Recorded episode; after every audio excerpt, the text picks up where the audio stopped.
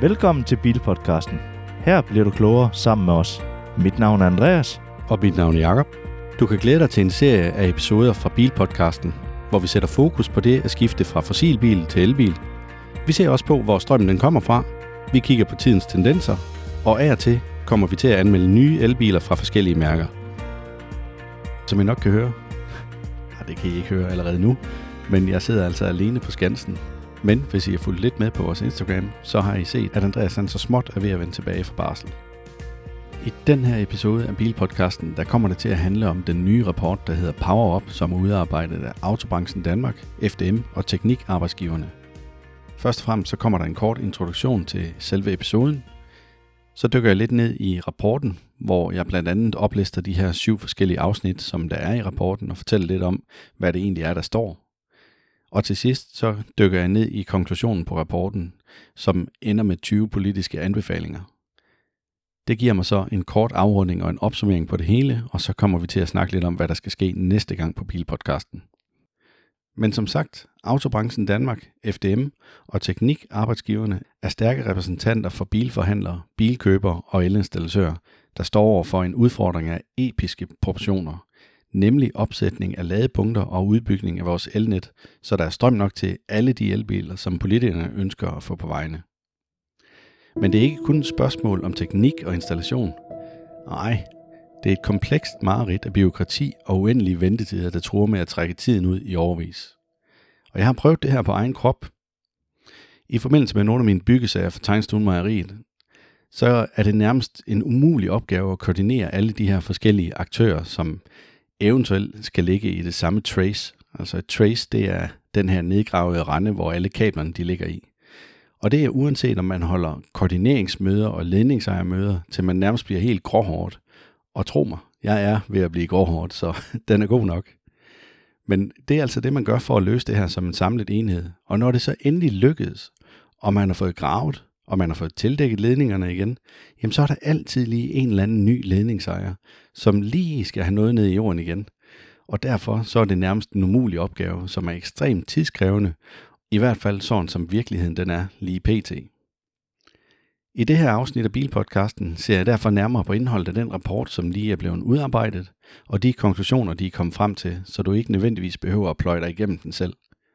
Men hvis du har lyst til at læse hele herligheden, så laver jeg også et link her i den her episodebeskrivelse, sådan at du har mulighed for at gå ind og finde den. Danmark er allerede nu tæt på at være et forgangsland inden for selve infrastrukturen i forhold til opladning, og følger politikerne nogle af de her anbefalinger, der er i rapporten, jamen så kan vi virkelig vise verden, hvordan man kommer til at tage de store skridt imod en bæredygtig fremtid. Så velkommen til et kapløb med tiden, hvor vi skal sikre, at vores vej til grøn omstilling er brolagt med fremskridt og færre forhindringer. Velkommen til Bilpodcasten, episode 20, 2023.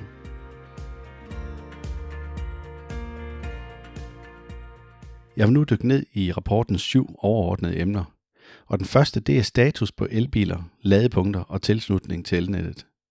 Det politiske mål det er, som de fleste af jer nok ved, 1 million elbiler i 2030 for at sikre den grønne omstilling og mindske det her CO2-udslip. I april 2021 der var der 35.520 elbiler, og i april 2022 der var der 76.972 elbiler. April 2023 der er vi over på 126.998 elbiler. Så antallet er altså vokset med cirka to tredjedele fra 2022 til 2023. Og det ser ud til, at der kommer endnu flere i år, for der er virkelig gang i elbilsalget. Og det tror jeg, at vi har Tesla og Elon Musk til at takke for. I hvert fald den her Tesla Model Y, den er voldsomt populær. Men hvis vi lader som om, at vi øger antallet med elbiler med cirka de her to tredjedele per år, så når vi altså det her politiske mål på 1 million elbiler en gang i løbet af år 2028.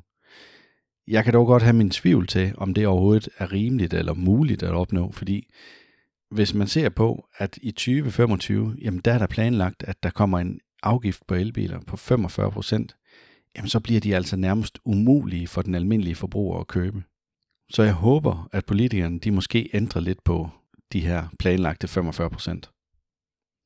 Det næste punkt det er de danske målsætninger for opsætning af ladestandere. Den her del af rapporten er i mine øjne en lille bitte smule rodet. Det havde været lækkert, hvis der havde været nogle grafer til at demonstrere den udvikling, der har været. Også især fordi, jeg synes, det virker som om, der er nogle af tallene, hvor der er blevet byttet lidt om. Men om ikke andet, så kan I selv prøve at kigge nærmere i den, men jeg vil lige prøve at forklare, i hvert fald sådan, som jeg forstod det. Og det, der står, det er, at den danske stat er ansvarlig for 5% af det danske vejnet.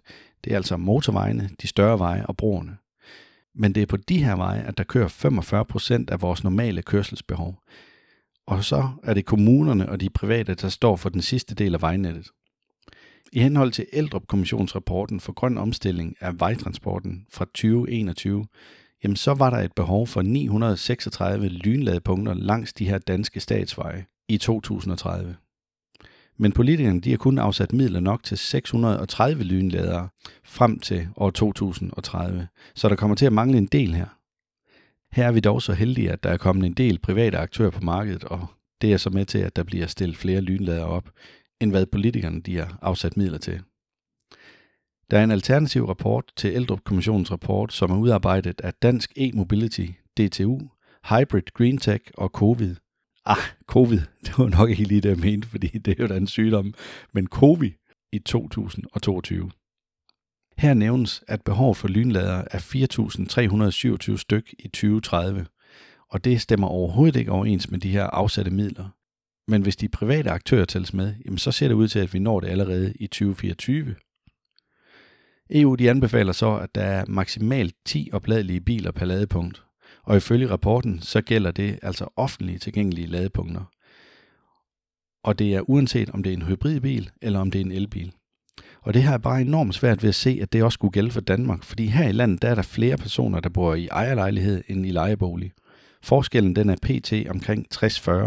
Det vil sige 60 procent de bor i en bolig, som de ejer, og de sidste 40 procent de bor i en bolig, som de lejer. Og det er altså, når man medregner institutioner osv. Min tese den er bare, at jeg tror, at de fleste boligejere de lader derhjemme, og derfor så kommer de ikke til at belaste de offentlige ladestander så meget. Men i henhold til dansk statistik, så var der 6.550 offentlige ladestander, sådan cirka midt i 2022. Og hvis vi tager både el- og plug-in biler med på det her tidspunkt, så var der 161.118 biler, som skulle deles som de her offentlige ladestander. Og det får jeg altså ved lidt hurtig hovedregning til 24 elbiler per offentlig ladestander, så vi var langt fra EU's anbefaling. Men der var selvfølgelig også procentvis flere plug-in hybrider end elbiler på daværende tidspunkt. Her må rapporten simpelthen have regnet med de forkerte tal, fordi i selve rapporten her, der oplyser de, at der var 13 biler per offentlig ladestander i juni 2022. Uanset hvad, så er der ingen tvivl om, at vi kommer til at se mange flere lader rundt omkring i det danske landskab. Men de private udbydere, de bliver jo selvfølgelig kun ved med at opstille ladestander, så længe det er en god forretning. Så det er helt sikkert, at det er nok noget, at vi skal holde øje med. For hvis de begynder at stoppe med det, jamen så tror jeg, at vi får et problem med at have nok ladestander. Det næste punkt i rapporten, det handler om de relevante regelsæt. Der blev tilbage i marts lavet en aftale med EU om, at der skulle opstilles en ladestation for hver 60 km til elbiler og for hver 120 km til lastbiler langs Europavejene som i Danmark er de her større dele af vores motorvejsnet. For uden det her, så bliver der også stillet et krav om ladeydelsen, den skulle opjusteres til 1,3 kW per solgte elbil. Og det betyder i praksis, at elnetværket det skal udvides i takt med de her solgte elbiler. Af andre relevante regelsæt kan jeg nævne ladestanderbekendtgørelsen, som i princippet betyder, at man ved større ombygninger af boliger med mere end 10 parkeringspladser skal etablere mindst én ladestander og forberede mindst hver femte ombyggede parkeringsplads til opsætning af ladepladser eller ladestandere.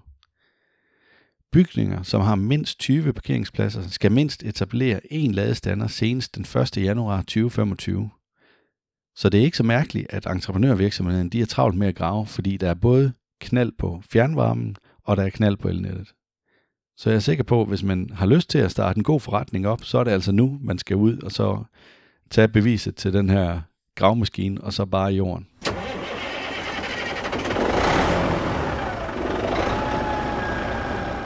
Herudover så skal der selvfølgelig også tages hensyn til vejloven og elforsyningsloven, når der skal etableres nye ladestander. Men det er absolut godt nok, fordi ellers så er jeg bange for, at det vil ende med det vilde vesten. Hvis man bare sådan lige uden videre kunne grave på offentlig vej uden tilladelse fra vejmyndigheden, eller hvis elselskaberne ikke skulle gøre alt for at udnytte elnettet bedst muligt og sørge for, at vi fik det til billigst mulige pris her hos os forbrugere. Og så en helt anden slag, det er så det her med forsyningssikkerheden. Den skal altså også lige være på plads. Og det er blandt andet de her love, der sørger for det. Det næste punkt, der er i rapporten, det er processen i forhold til opsætning af ladestandere på offentlige arealer. Det, der sker, det er, at først så bliver der truffet en beslutning. Og det er altså en offentlig myndighed, der træffer den her beslutning om at sætte ladestandere op på offentlige arealer. Det næste, der så sker, det er, at myndigheden skal blive enige om at sende det her materiale i udbud, og der skal være nogle rådgiver, der sørger for at lave det her udbud, sådan at konkurrencevilkårene de er lige. Det tredje, der sker, det er, at det bliver udliciteret. Det vil altså sige, at der er en ladeoperatør, der vinder opgaven, eventuelt med medfinansiering fra den her offentlige myndighed. Det fjerde, der sker, det er, at man begynder på analysearbejdet. Det vil sige, ladestandoperatøren han analyserer området og strømtilgængeligheden, og så inddrager han netselskaberne, som analyserer kapaciteten på elnettet. Og jeg tænker bare, hvorfor sker det først her? Altså det burde der ske som noget af det første, når der er en offentlig myndighed, som beslutter sig for, at der skal sættes ladestander op, og de ved i hvad for et område, de skal sætte det op, jamen så kan netselskabet der lige så godt bare komme i gang med at finde ud af, om der skal sættes en ekstra transformatorstation op i området, så de kan begynde at tage delene hjem til det. Og det sidste, der sker, jamen det er, at så begynder de at etablere det, som tingene de er i dag. Det vil sige, at ved nok kapacitet på elnettet, jamen så er det installatøren, der begynder at opstille ladestander, og hvis der ikke er nok kapacitet, jamen så skal netselskaberne først til at udbygge elnettet, så kapaciteten bliver tilfredsstillende. Og så kan de sætte en ladestander op. Punktet her i rapporten, det afdækker også processen for opstilling af ladestander for private virksomheder og for boligforeninger. Men det vil jeg altså ikke komme nærmere ind på her. Det næste punkt, det handler om smidigere samarbejde. Og under det her punkt, der peges der blandt andet på frisættelse af data. Og det er altså den data, der kommer fra installationsblanketterne. Det skal med andre ord være sådan, at de her enkelte elinstallatører kan optimere tilslutningen af energitunge installationer, såsom ladestander og varmepumper med elpatroner osv. Og installationsblanketterne, de skal også laves ens, altså ud fra den samme skabelon, eller simpelthen bare være den samme blanket, sådan at det bliver nemmere for alle folk at manøvrere i det her, eller for de forskellige selskaber og instanser, der skal bruge de her blanketter. Næste punkt i rapporten handler om nødvendig infrastruktur. Og Danmark er ifølge eksperter klar til den her 1 million biler i 2030. Men det vil være en kæmpe fordel, hvis politikerne også begynder at se på det her vehicle to grid, som kunne være en ekstra buffer, så elbilerne kan være med til at aflaste elnetværket, når der er behov for det. Og her der ser jeg altså to udfordringer. Punkt 1, det er skattelovgivningen. Den er ikke klædt ordentligt på til det her endnu. Fordi der er hele det her med, at hvis du som privat mand eller kvinde køber din strøm billigt og sælger det dyrt, jamen så har du jo en eller anden form for indkomst. Og måden, at øh, man beregner skat på det, eller får det oplyst på dine selvangivelse osv., jamen det er der simpelthen ikke styr på endnu. Punkt 2, det er nogle af de her bilproducenter, som allerede nu er begyndt at udrulle Vehicle to Grid, jamen de har altså udtalt sig, at det er et maksimalt antal gange, at man må aflade strøm fra batteriet, for at de vil stille garantien, eller simpelthen indlagt et maks antal gange, som det er muligt at levere strøm til netværket. Og det vil jo altså stoppe festen, for så kan du altså ikke begynde at bruge bilernes batterier til at trække strøm ud på elnetværket, og så på den måde aflaste. Men man mangler jo nok lige noget erfaring inden for det her område, fordi man ved ikke, om batterierne de kan holde til det. Så der er helt sikkert noget, der skal forskes yderligere i her. Under det her punkt, der peges der også på forsyningsloven, som ikke har fulgt med den her teknologiske udvikling. Der er altså noget, at du kan i dag, som du ikke kunne for flere år siden, altså dengang, hvor forsyningsloven den blev til. Det er for eksempel det her med, at hvis en virksomhed har mange elbiler, og de regner med, at de skal bruge ekstremt meget strøm, når alle de her biler de skal lades op, så kunne det være fedt, hvis det var sådan, at den her virksomhed den kunne tilkøbe flere ampere i perioden, hvor de skulle lade op, og så i den periode, hvor de ikke har behov for dem, jamen så kan de lige så godt være til rådighed for resten af virksomhederne eller det private marked, sådan at de kan begynde at trække på ampererne. Det vil i hvert fald være med til at aflaste netværket, og i princippet betyde, at man ikke behøver så store transformatorstationer, fordi man kan lidt bedre variere behovet for ampere og fordele det ud over hele dagen. Så kommer vi så til det syvende punkt, som er de her politiske anbefalinger. Og dem er der altså 20 stykker af. Nogle af dem er mere indlysende end andre, men efter min mening så er rapporten her altså et virkelig godt værktøj for de politikere, der gerne vil fremføre en grøn politik, eller træffe de rigtige, eller i hvert fald gode beslutninger ud fra et bedre oplyst grundlag. Første politiske forslag. Inddrag netselskaberne i den kommunale ladeplanlægning tidlig i processen. Og ja, jeg kunne ikke være mere enig. Netselskaberne kan allerede komme på, jeg har været lidt inde over det før, når kommunen de udpeger et område, hvor der skal være flere ladestandere.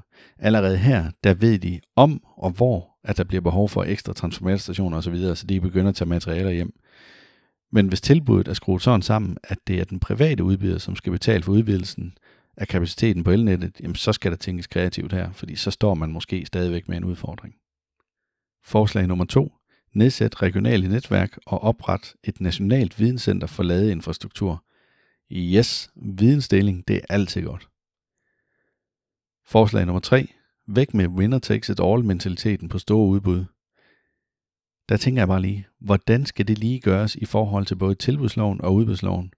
Jeg er simpelthen ikke sikker på, og jeg kan også være meget bange for, at de bydende så vil gå efter at få andenpladsen. For der er da ikke noget federe end at vinde en opgave med den næstlaveste pris, end at have den laveste pris. Forslag nummer 4. Stil kommunale målsætninger om ladestanderkrav til andel af parkeringspladser til opladelige biler. Så vil jeg lige komme med en uddybning af det her punkt. Hvis man i alle landets kommuner skal have en fordel eller se fidusen til at købe en elbil, jamen så skal der også være en tryghed i, at man kan parkere lokalt i hele landet. Og regeringen og KL de skal indgå en aftale om at afsætte 10% af alle deres parkeringspladser til grønne biler, hvor der stilles krav om opladning og en tidsbegrænsning i dagtimerne. Det er det, de skriver i rapporten, men jeg er ikke helt enig i det her, for jeg mener, man skal tage udgangspunkt i den procentdel af elbiler, der er i kommunen, og så afsætte 5% flere parkeringspladser til elbiler. Jeg tror, en forskel meget mere end det her, det bliver for voldsomt, og det vil genere for mange af os bilister, som ikke lige har råd til at købe en elbil lige nu og her. Så derfor så er det altså noget, som skal tilpasse sig løbende i forhold til behovet. Men det er fint nok, at der vil være flere parkeringspladser til elbiler, fordi det vil være med til, at man ligesom bliver motiveret til, at man skifter. Forslag nummer 5. Opladning på arbejdspladser skal skattefritages. Ja, det vil jo være skønt. Det kan jeg absolut kun se en fordel i. Forslag nummer 6. Hæv beløbet for straksafskrivninger til ladestander og til etableringsudgifterne. Jeg er helt enig her. Det vil fremme motivationen ved vores arbejdsgiver, og de vil begynde at opstille flere ladestandere på arbejdspladserne. Forslag nummer 7. Mere arbejdskraft på kort sigt. Ja, det er jo let at sige eller skrive. Men forslaget er underbygget med, at der på kort sigt bør kigges på, om hurtig efteruddannelsesforløb eller større inddragelse af ufaglært arbejdskraft kan være med til at sikre hurtig opsætning af ladestandere. Min tanke er, bare vi ikke får flere af de her ladestandere, som ryger ud af drift hele tiden. For der er der ikke noget værre, end når du har behov for strøm på din elbil, og så kommer frem til en ladestander, der ikke dur, og du har måske ikke strøm til at komme videre til den næste. Så står man altså bare med hårdt i postkassen. Forslag nummer 8 gør det muligt for netselskaberne at prioritere installation af varmepumper og ladestandere. Hmm. Altså prioritere det i stedet for hvad? Jeg vil altså godt vide, hvad det er, der bliver nedprioriteret, inden jeg bliver fortaler for det her punkt. Forslag nummer 9. Kiksede lappeløsninger er ikke vejen frem. Anbefalingen her den går ud på, at en elbilsejer og en boligforening bør gå i dialog med en ladestanderudbyder, for at få en fremtidssikker og holdbar løsning. Øh, ja, jeg håber da virkelig ikke, man begynder at købe noget, uden at man sætter sig ind i tingene. Så det giver lidt sig selv, efter min mening. Forslag nummer 10. Der bør indføres laderet som i Norge, og tilskuddet bør øges. Ja, det er helt okay. Jeg synes, det er helt i orden, at man giver tilskud til boligforeningerne, så det ikke går ud over de andre beboere, der er i boligforeningen, når der er en ny husstand, som har købt en elbil, der skal have mulighed for at få en lader opsat. Forslag nummer 11. Kommunerne skal have information på deres hjemmeside, som er målrettet boligforeninger og faciliterer en hotline til gavn for boligforeningerne. Jamen, det synes jeg er en udmærket idé, hvis det er sådan, vi skal have gang i opsætning af flere ladestander ude ved de enkelte boligforeninger. Der er selvfølgelig også nogle boligforeninger, som gør det simpelthen for at tiltrække et andet kundesegment, eller bare for at promovere sig selv som en boligforening, der er fremtidssynet, og måske også er med på den grønne omstilling. Og jeg synes måske, det er der, at vi bør lægge noget mere fokus. Forslag nummer 12. Frisættelse af data fra netkablerne. Det var jeg inde på tidligere, og det er det her med, at elinstallatøren de kan blive bedre til at planlægge arbejdet for at minimere spidsbelastningerne på netværket i et bestemt område. Det gør det i hvert fald mere gennemskueligt for elinstallatørerne, sådan at det er en reel mulighed. Forslag nummer 13. En fælles national installationsblanket ved tilmelding hos netselskaberne. Ja, det er det her med, at man får noget genkendeligt materiale, som man skal forholde sig til, i stedet for at man hele tiden får en blanket, der ser anderledes ud end den sidste, man havde. Og det giver god mening. Forslag nummer 14 gør data fra installationsblanketterne frit tilgængelige. Ja, det hænger jo sammen med punkt nummer 12, som er det her frisættelse af data fra netkablerne. Forslag nummer 15 reviderer indtægtsrammereguleringen for netselskaberne. Og her der er der altså tale om en aftale til understøttelse af den grønne omstilling, der har lagt på forsyningstilsynets spor siden 2021. Den her aftale, den vil blandt andet give forsyningsselskaberne mulighed for at indkøbe materiale på forhånd. Det vil altså sige, at der er mulighed for at få prioriteret det her og få købt nogle materialer hjem, så man ikke kommer til at være den her flaskehals, når det er sådan, at man skal ud på et nyt projekt, fordi man ikke har materialerne hjemme, og først skal til at bestille dem der. Det giver så meget mening. Forslag nummer 16. Øget privatisering af netselskabets opgaver. Skal private også have muligheden for at stå for nettilslutningen, hvis netselskaberne er forsinket? Her der kan jeg altså godt være lidt i tvivl, hvorvidt det er en god idé i forhold til forsyningssikkerheden. Og hvis jeg skal tage den her sølvpapirshat på, jamen så er der også spionage og sabotage muligheder fremadrettet. Så det ved jeg ikke lige, om jeg synes er en skide god idé. Det skal i hvert fald styres på en eller anden måde.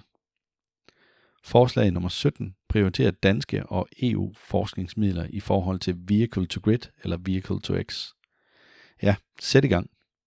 Forslag nummer 18. Skatteregler for Vehicle to Grid eller Vehicle to X skal være mere fleksible for at understøtte et mere fleksibelt elnet. Yes, det kan kun gå for langsomt.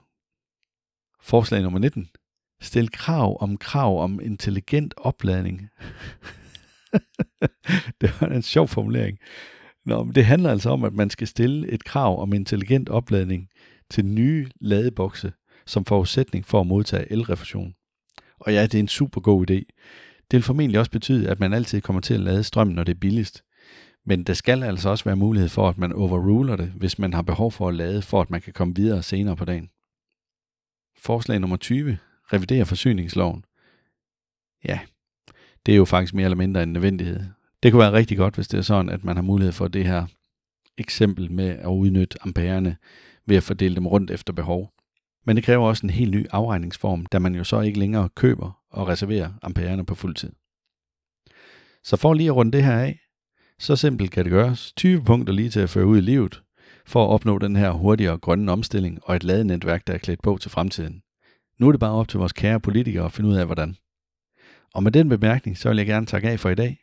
Tusind tak, fordi du lyttede med. Du kan roligt være stolt af dig selv, hvis du nåede til enden af den her episode. Og hvis du kender en politiker, som du ønsker skal være med til at forbedre vores ladeinfrastruktur, eller hjælpe den her grønne omstilling lidt på vej, så del endelig episoden her med ham eller hende. Næste gang på Bilpodcasten, jamen så kommer det til at handle lidt om et lanceringsevent ved Volvo, som mig og min makker Andreas netop har været til op ved Ocean Race i Aarhus. Vi kommer til at snakke lidt om de her nye opdaterede C40 og CX40 modeller, men også den helt nye EX90'er, så du kan roligt se frem til den næste episode, hvor min makker Andreas er tilbage bag mikrofonen. Tak fordi du lyttede med. Gå ikke glip af næste episode. Tryk på følg eller abonner. Fortæl dine venner og bekendte om os. Det vil hjælpe os utrolig meget. at køre forsigtigt derude.